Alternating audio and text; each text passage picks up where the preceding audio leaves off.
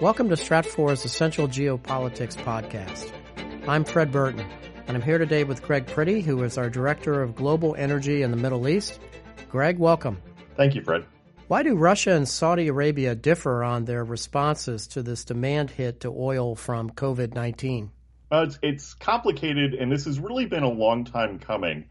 COVID 19 had put a lot of stress and downward pressure on the market but the differences between Saudi Arabia and Russia have been building ever since the OPEC Plus agreement in December 2016.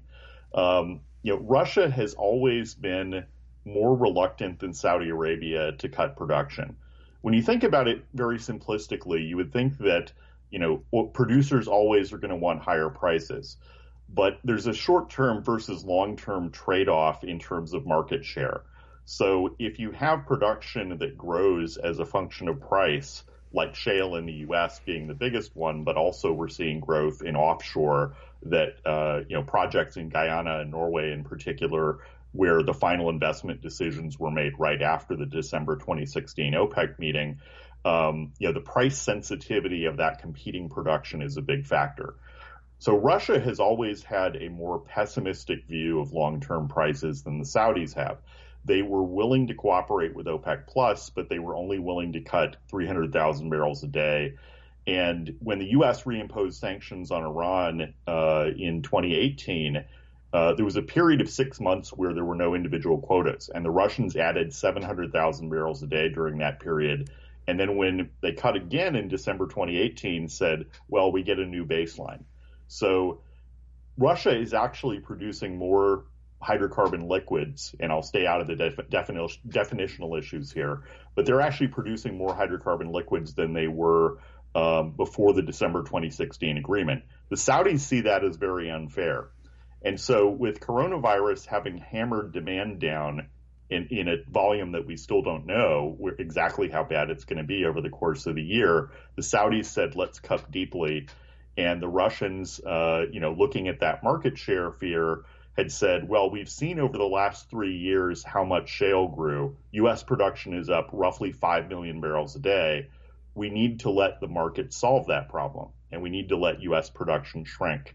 Um, so, you know, people are calling it a price war, but I think partially it's just Russia having a realistically pessimistic view of their leverage over the market. That's very insightful, Greg. Does anybody blink here? That's that's still a, a, question. I don't think so when you think out through you know probably the next six months or so.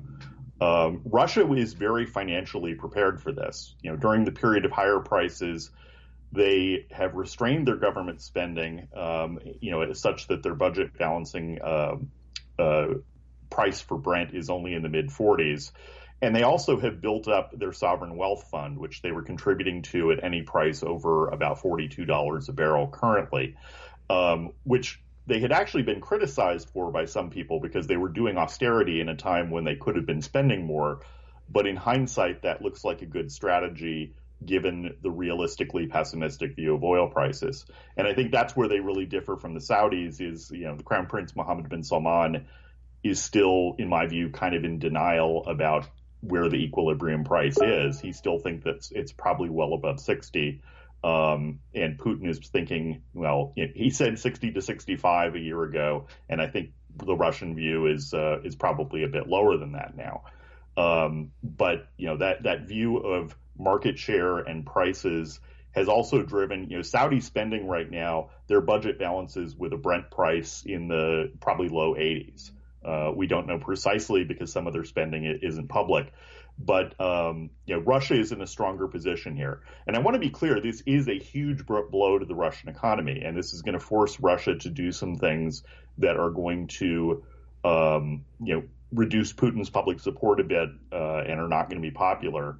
But it's also something that I think Russia sees as an inevitable adjustment to the structural forces in the market, um, and Russia is wanting to see you know, some of this blow in terms of market share taken by the U.S. and not just make everyone feel better by pumping up prices in the short term and then Texas production stays flat rather than shrinking. Greg, who are the big winners and losers in the world economy from this? Most countries are probably losing as a result of the hit to equities, which is one dimension of it. The big the biggest losers are way beyond uh, what Saudi Arabia and Russia are going to feel, which is financially weaker um, oil exporters that have relatively less diversified economies. So if you think about Venezuela and Iran under sanctions and having to discount further, they take a hit. Iran isn't selling that much uh, anymore anyway, but there's still you know 200,000 barrels a day, 300,000 barrels a day going mostly to China. Um, and that's going to be discounted further. Venezuela really takes a hit from this. They they're selling their oil at prices in the teens now, um, you know, because they're discounting it and because it's much lower quality. So you know, those kind of weak reads, but also you know, countries like Nigeria take a big hit from this, um, and a number of a number of other financially weak exporters. On the winning side are countries like India, where you know their economy is relatively oil intensive in terms of the amount of oil used per unit of GDP. Um, and you know some countries are going to get a, a, stimulative effect from this. There's a question though of how how profound that stimulative effect of lower prices will be though when people are self quarantining and not traveling, and you know it arguably puts money back in your pocket, but fuel demand is down anyway. Um, and for the U.S. finally, it, this is a mixed bag. Um, you know, the, the, you it will put some money back in people's pockets uh, in terms of fuel prices, but the U.S. is such a big producer right now that there are going to be massive regional impacts when you think about West Texas, North Dakota, Colorado, uh, you know, everywhere that there is price sensitive drilling, um, because that's going to take a big hit and maybe even a short, maybe even a sharper hit than it did in 2015 uh, during the price collapse that started in 2014. Um, so there, you know, it's it's it's a mixed bag for the U.S. and it probably is going to reduce U.S. production as we head into the end of this year and uh, and next year. Well, thank you very much, Greg. That was most interesting. Thank you, Fred. You can read more about Greg's writings on global energy at Stratfor Worldview. Please visit stratfor.com slash subscribe. Thank you. I'm Fred Burton.